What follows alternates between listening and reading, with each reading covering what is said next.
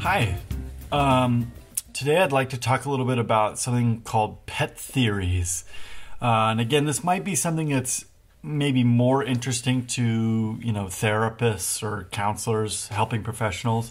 But the reality is is that this is a, a concept I think that could be really helpful to anybody who has a relationship with anybody. I mean, a, you know, a friendship, uh, certainly, if you're in a more intimate relationship like a marriage or a, a life partnership, I think that this is probably a topic that could be useful. Because, um, I mean, we're talking about pet theories, but on, on some level, what we're doing is we're talking about mutual respect and assumptions and, and things like that. So, uh, which tend to not, well, assumptions tend to not be helpful, and mutual respect is really helpful in relationships. So, uh, let me talk to you about what a pet theory looks like in a psychotherapeutic context, and then we can uh, apply that more broadly. So, therapists, and I include myself in this, we have this tendency, okay, we've got this training, and we do, I would say that therapists uh, disproportionately um, have really good intuition about people, and that's a that's a wonderful trait and a and a meaningful skill that we can use to really help to help folks. So I don't want to be negative about that, but sometimes what that does is that it makes us vulnerable to pet theories. And so a pet theory, okay, if you think about a pet, it's mine, I love it, it's uh, it belongs to me and it's very precious to me. And so what happens is I don't know, we've got somebody telling us uh, about their life and then we like boom, uh, the light bulb goes off and we say, "Oh, I've got this idea. I think this might be what's going on." And then we get very we get, we have this tendency to get very attached to this idea. Okay, and so now it's our little pet.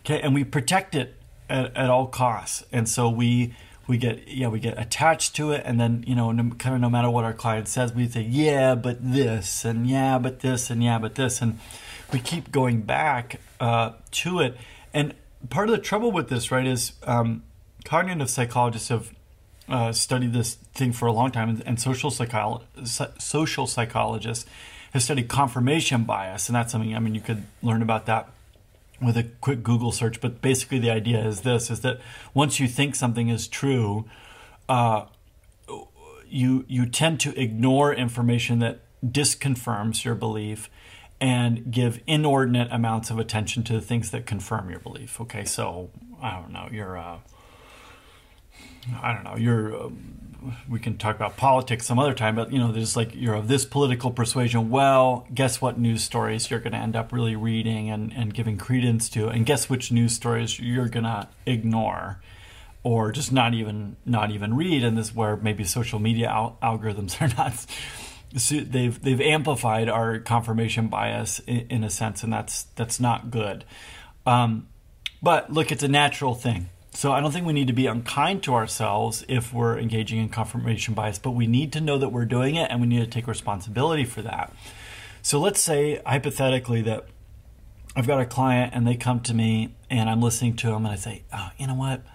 Um, let's say I'm seeing a couple and I say, you know, I don't think that this husband actually wants to be in the relationship. I think he's what it feels like to me is that he's kind of checking a box uh, by coming, and so that uh, so therapy is the thing that he kind of does so that he can sate his own guilt about wanting a divorce. So that when he files for divorce, inevitably he can say to himself, "Ah, but I tried everything."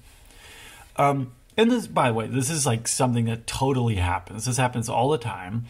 Um, so that's not like a crazy theory to have. Um, but let's say that I make it a pet. Okay, it's not a hypothesis that I have that I'm willing to engage in in some kind of scientific way. It's my pet. It's precious to me. I'm attached to it. Well, the problem with this, right, is that now I've put myself in a position where I am the expert on the client. And so, um, r- rather than the client being the expert on the client. And so the trouble with this is that then maybe I turn off I turn off my ears and I don't really listen well. And I I do I do confirmation bias stuff where I shut out information, you know, maybe the maybe this husband they're really actually trying. They're making a good faith effort, and I refuse to see it because uh, I've got my little pet theory that I have to protect. That says I'm right. I already know what's going on. My intuition is so uh, spectacular that I already know what's going on, and so I don't need any more information. Okay, now look, there's a there's a lot of problems that are nestled down in here, but I want to really zero in on what to me is the primary problem, and that is that when we have a pet theory, we lack mutual respect. We do not have respect for our client and um, and their own expertise on themselves. We deny them the opportunity to, in any kind of effective way, speak for themselves. Um, but I'd also add this into the equation that it's actually also a lack of self respect because what it's saying to me is, well, uh, if your intuition is wrong, if you're if we treat this as a hypothesis that could be true, um, but it might not be true. If it turned out that your hypothesis is not true, um, wouldn't that be awful? Wouldn't that be so terrible? And then maybe you're not worth your salt and you're no good. And so there's no courage to be imperfect as a as a therapist. There, there's no room for us to be wrong. And um, and this this is no good. This sets up a, a yucky dynamic, really both for client, which is to me to me that's most important because of the roles of therapist and client. Um, but really also for the therapist, this is no good to be a person who uh, there's no room for them to be wrong about anything or for their intuition to be off. Um, that's so much pressure to put on yourself and um, can get really easily discouraging because, I mean, one of the things that I've learned, I, I really have a, a great deal of confidence in my intuition. I think a lot of the guesses that I make with clients are right. And I, I don't want to deny myself that uh, you know that power and that confidence. Um, but I get things wrong a lot, and I think that I think what I've come to learn, I should say, I'm still learning. I'm still learning this, is that there is great power in being wrong um, with a client. For one thing, and this I learned this from my friend and mentor Frank Walton. He he always said it's a great thing if you're wrong about a client because it then it offers them this very specific opportunity to correct you. And um, sometimes they ne- actually need to correct you in order to articulate something that maybe they wouldn't be able to um, if you hadn't said something that was untrue or, or checked it out with them. Um, so, so that's a, uh, I think, a really powerful thing, just from even like a content level of what's going on in psychotherapy. But then I would say beyond that, there's the added benefit of modeling to a client there is room in this environment to be wrong. There is room to be imperfect, and the world is not going to come apart as it seems. It, it uh, demonstrates in a very behavioral way uh, equality between me and a client, and that puts them a little bit at ease. I get to avoid power struggle with client. I um, and all these things are very like they grease the wheels of psychotherapy really, really well.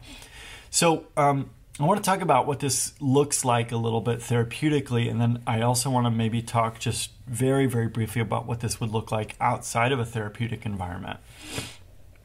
Um, so this again is from my friend and mentor Frank Walton. Um, he taught me the power of the words could it be?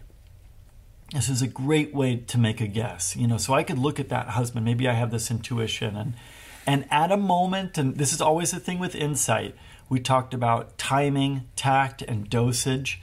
So there's a right and a wrong time to make this kind of a statement i want to make that clear we don't pack this on top of a bunch of other you know confrontational, whether it's mild confrontation or not. We don't pack it on top of a bunch of other confrontation. Um, you know, and, and we do this in a tactful way. And I think I think this is tactful language. But I could look at that husband and say, you know, could it be that maybe you don't really want to be married to her anymore? Um, like, I mean, maybe maybe you don't. Um, could it be that you you're coming here in order to this is maybe the last nail in the coffin for you, and and it won't it wouldn't sit right with you if you were to take the step that you want to take without coming and doing this. What do you think? And look, sometimes you'll make these guesses, and if you're right, you'll get some kind of recognition reflex, sometimes a smile, or uh, depending on you know what this is, but sometimes tears, sometimes silence, sometimes they'll look at the floor. But a client will tell you, you know, with their body language, whether or not you're in the in the zip code. Um, sometimes also they'll get this look on their face, like, "What the hell are you talking about?" And you know, why would you say that about me? And sometimes, you know, sometimes it doesn't sit right with them that that's the guess that I've made. But then I have the opportunity to say, okay, I I see that I, I was maybe a bit off in that in that guess. It sounds like I have some more listening to do. It sounds like I have more learning to do, and then we can move forward. And um, and look, uh, have I ever had a client say, "No, you're wrong about that," and it turns out, you know, ten sessions later or whatever, that mm, actually my you know my intuition was good yeah, sure, but I can be patient with that process. If they're not ready to accept some level of truth, okay. I you know, I, I don't think I'm gonna make them more ready to accept that by hammering it down their throats. And this is where I, I come would kind of like to pivot towards just general relationships, friendships, marriages, partnerships, whatever. Um, certainly uh, business relationships as well, you know, with coworkers. But I think just those words, you know, could it be? And then you lay out you lay out a guess. Could it be that this is what's going on? And then you watch and you listen really carefully. And uh, look, if you're wrong, you're wrong. And maybe you get some more information where, you know, maybe a spouse can say, no, I it's not that I wasn't thinking about you, it's that I was juggling these other things and I thought about you and I made a decision that was it seemed to be what was best but I see that that was a tough choice. That was hard for you that I made that choice. I think I was just uh, I think I was a little bit panicked. It's not that I didn't care. Okay well good. Then you get to clear that up and and, and that's helpful.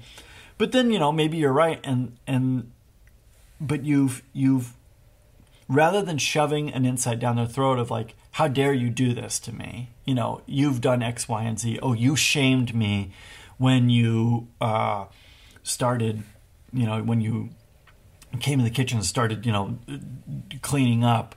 Uh, you that you, you were shaming me uh, by showing me how awful I am uh, because I'm I'm messy. Well, no, hey, could it be that maybe you're a bit upset with me about how messy things are, and that maybe you're kind of trying to show me. Um, you know, you're you're really showing me. Um, uh, is that what you're up to? And then maybe they say yes, and maybe they don't. But either way, it allows you to, let's say, trust your intuition, but you trust it as it is, which is just that it's it's just intuition, and that's not nothing, but it's also not everything. We are not psychics. I do not have a crystal ball. Okay, I've got lots of psychotherapeutic training and I do have really good intuitive skills, but I am not a psychic. I don't know what's going on and I need to check that out. I I have really good guesses. And uh, sometimes those guesses, even if they are wrong, they are good guesses because they move us down the line of clarity. So, um, you know, this is certainly true for therapists, but this is also just true of people in relationships, I would ask all of us, I would myself included, I would invite all of us to come out of pet theories and to move into a more mutually respectful way of gathering information and um, relating to our own intuition. So, thanks so much for listening. I hope this was helpful.